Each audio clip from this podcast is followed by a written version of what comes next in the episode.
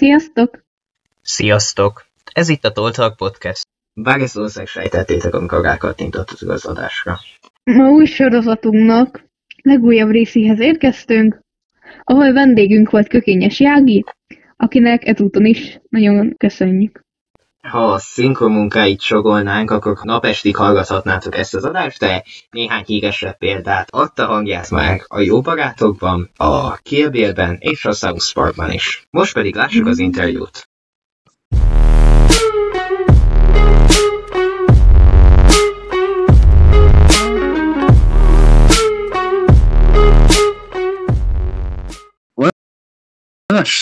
olvastuk a életrajzába, hogy ön igazából a színházban nőtt fel, hogy milyen volt a színházban tölteni a gyerekkorát? Édesanyám volt színésznő, és én nagyon sokat voltam a színházban, tehát néztem próbákat, minden előadást láttam természetesen. Én imádtam azt a világot, nekem az hát gondolom azért is lettem én színésznő, nekem az nagyon színes volt, és nagyon, hogy is mondjam, tehát sokkal több volt, mint amit magam körül láttam életet. És való, már a, ez a 70-es évekről beszélve, 1970-es évekről. és, és, és hát akkor, akkor itt, itt valahogy minden olyan szürke volt, legalábbis én úgy emlékszem, és az emberek élete is én megfogalmazásomban, és uh, ahhoz képest uh, a színház az meg mindig nagyon színes volt, és nagyon szép, és nagyon szép életeket éltek ott az emberek, meg jó életeket éltek. És gondolom én ezért lettem színésznő. Hát ilyen volt. A uh-huh. színház az mindig egy csoda volt számomra. Ma is az. Meg akkor ezek szerint sok szerepet játszottak a döntésben, hogy a színházat választja az örökölt gének? Azt nem tudom. Igazából szerintem az van, hogy az ember, hogyha bekerül a színházba, akármilyen korú is, akkor megfertőződik. És ha megfertőződik, akkor onnantól kezdve vége van, mert onnantól kezdve nem tud meglenni színház nélkül. Legalábbis én ezt éreztem. És nem is volt kérdés a választás. Tehát én három éves koromban döntöttem el, hogy színésznő leszek, és onnantól kezdve nem is akartam más lenni. Wow. És hogyan kapcsolódott be az életébe a szinkron? Hát a szinkron az uh, úgy jött, hogy hívták anyukámat, volt telefonunk. Ez is nagy dolog volt, hogy volt telefonunk. Hívták anyukámat a szinkronból, és uh, én vettem fel a telefont. És ugye gyerekre mindig szükség van a szinkronban, mert hogy ugye gyorsan nőnek. És akkor megkérdezték, hogy ki ez a kislány, mert milyen szépen beszél. És akkor mondta az anyukám, hogy hát én vagyok, hogy kérdezzem már meg, hogy akarok-e szinkronizálni. És akkor mondtam, hogy igen, akarok szinkronizálni. És hát így jött a szinkron, és négy éves voltam. Wow. Esetleg az első szereplő, vagy...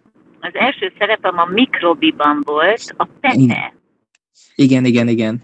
Én nekem még megvolt a gyerekkorom, az a sorozat, emlékszek rá.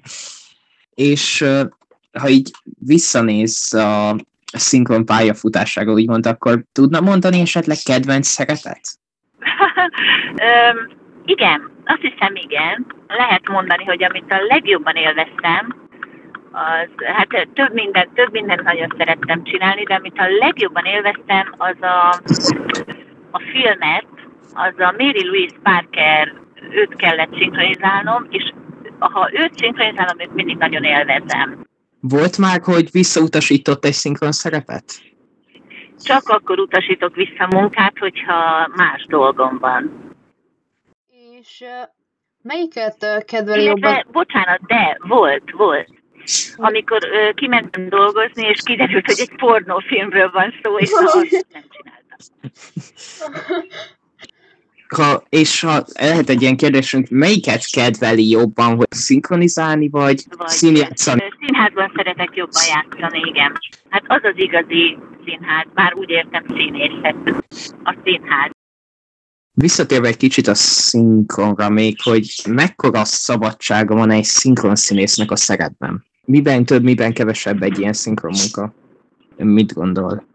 Ezt a szerepet valaki már megcsinálta hogyha én nem azt csinálom a szinkronban, amit ő csinált, akkor lepattanok a képről. Tehát nekem halálpontosan le kell követnem azt a játékot, amit ő csinál. Érzelmileg is, gondolatilag is, a gesztusaival, a mimikájával, mindennel. Hogyha én nem azt csinálom, akkor az nem lesz jó, és nem lesz a helyén. Tehát nekem mindenképpen le kell őt követnem. Amiben jobb tud lenni talán, vagy javítani tud az ember, azt ugye csak a hangunkkal tudunk dolgozni ilyen esetben. Tehát, hogyha mondjuk egy gyengébb színészt kell szinkronizálni, akkor tudunk rajta egy kicsit színesíteni. De ez csak akkor mérhető föl, hogyha az ember hallja egyszerre mind a kettőt. Tehát úgy értem, hogyha hallja az eredetit is, meg hallja a szinkronizás munkát. Különben így a szinkron színfalai mögé, hogyha lehet egy kérdésünk, hogy amikor például van egy olyan jelenet, hogy mozog a szereplő, akkor le kell Igen. követni egy kicsit a mozdulatait, hogy élethűbb legyen, vagy... Igen, pontosan, le kell követni. Le kell követni a mozdulatait, a gesztusait, a mimikáját, a, az érzelmeit, a gondolatait, mindent. Mindent. Az akkor lesz élethű, és akkor lesz jó, és akkor nem fog leugrani a képről a hang, hogyha az ember mindent le tud követni. Mm, igen. És mennyi idő nagyjából egész estés film szinkronizálása? Hát ez nagyon sok mindenem múlik. Ez nagyon sok múlik azon, hogy mennyi idő van elkészíteni a filmet. Például, hogy érnek rá a szereplők, már akik szinkronizálják. Mennyi a szereplők száma. Tehát, hogy ez nagyon sok mindenem múlik, meg lehet csinálni simán szerintem két nap alatt is ma már egy filmet le lehet szinkronizálni, ha minden összejön. Uh-huh. Hát úgy érte, hogyha az egyeztetés, hogyha a gyártásvezetőnek sikerül összehozni mindent, akkor, akkor simán meg lehet csinálni egy filmet két nap alatt. Jó, ebben persze nem tartozik be még a vágás, meg a, meg a munka. Igen, igen, igen. Az, az egy külön történet. Igen, de szinkro- leszinkronizálni, az simán le lehet. Hát végül is ugye egy óra, 50 perc, vagy másfél óra általában egy film. Hát, hogyha ügyesek vagyunk, akkor ezt akár még egy fél nap alatt is lehet, attól függ, hány szereplő van. Ha nagyon sok a tömegjelenet, ha nagyon sok szereplő, akkor természetesen nem biztos, hogy ez sikerül.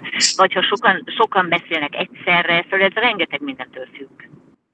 Ha egy kicsit elkalandozunk most a szinkron témájától, milyen a járvány alatt színésznőnek lenni, ön hogy éli meg? hát ugye a színház az kiesik többnyire. Hát igen. Illetve hát annyira, hogy próbálni próbálunk, meg dolgozni dolgozunk, streamelünk néha előadásokat, felújítjuk azokat az előadásokat, amiket mondjuk régen játszottunk, vagy próbálunk újat, megpróbáljuk bemutatókészre csinálni, akkor abból mondjuk streamelünk egy előadást, akkor belefogunk a következőbe, de hát sajnos hát ez, ez, ez nem az igazi, hát főleg és közönség nélkül természetesen mindig. Hát ez így, ez így nem a legjobb. Nekem annyiban van szerencsém, hogy én tanítok is két helyen, szerződésben vagyok a, a Zente Ferenc Színház társulatánál, tehát én fizetést is kapok, tehát én áldom a jó Isten, hogy nekem ekkora szerencsém van hogy mm. nem, nem, nem halunk éhen. Meg hát tanítok, és akkor nekem ez most a fő tevékenységem. Van két osztály a tanodában. Tehát én most jó, jól vagyok, köszönöm szépen. Hála Isten. Most a járvány ellenére, hogyha ez publikus, dolgozik valamilyen szinkron szerepem? Tulajdonképpen, amit sorozat van, van egy sorozat, a Grace Klinika, azt csináljuk hetente, annak ugye bejött a következő évada, ami még nincs képernyőn, és hát szerintem azt csináljuk. Én nekem ennyi, ennyi. A néha egy-egy alámondásom van, egy reklám, tehát igazából nincs sok dolgom így a szinkronban. És mit tanácsolna azoknak, akik uh, el akarnak kezdeni szinkronizálni? Uh, lehet, lehet ezzel próbálkozni több helyen is. Tehát úgy értve, hogy van erre iskola, én is tanítok az egyikben, de igazából mindennek az alapja a színészet, tehát mindennek is. Meg lehet tanulni érdekességképpen, lehet próbálkozni, hogyha valaki nagyon tehetséges, akkor nyilván rögtön föl is fedezik, és akkor elkezdik használni, vagy hogyha valaki nagyon ügyes, vagy nagyon különleges hangja van, lehet ezzel próbálkozni, de hát uh, szerintem a legfontosabb színésznek lenni a mikrofon előtt is.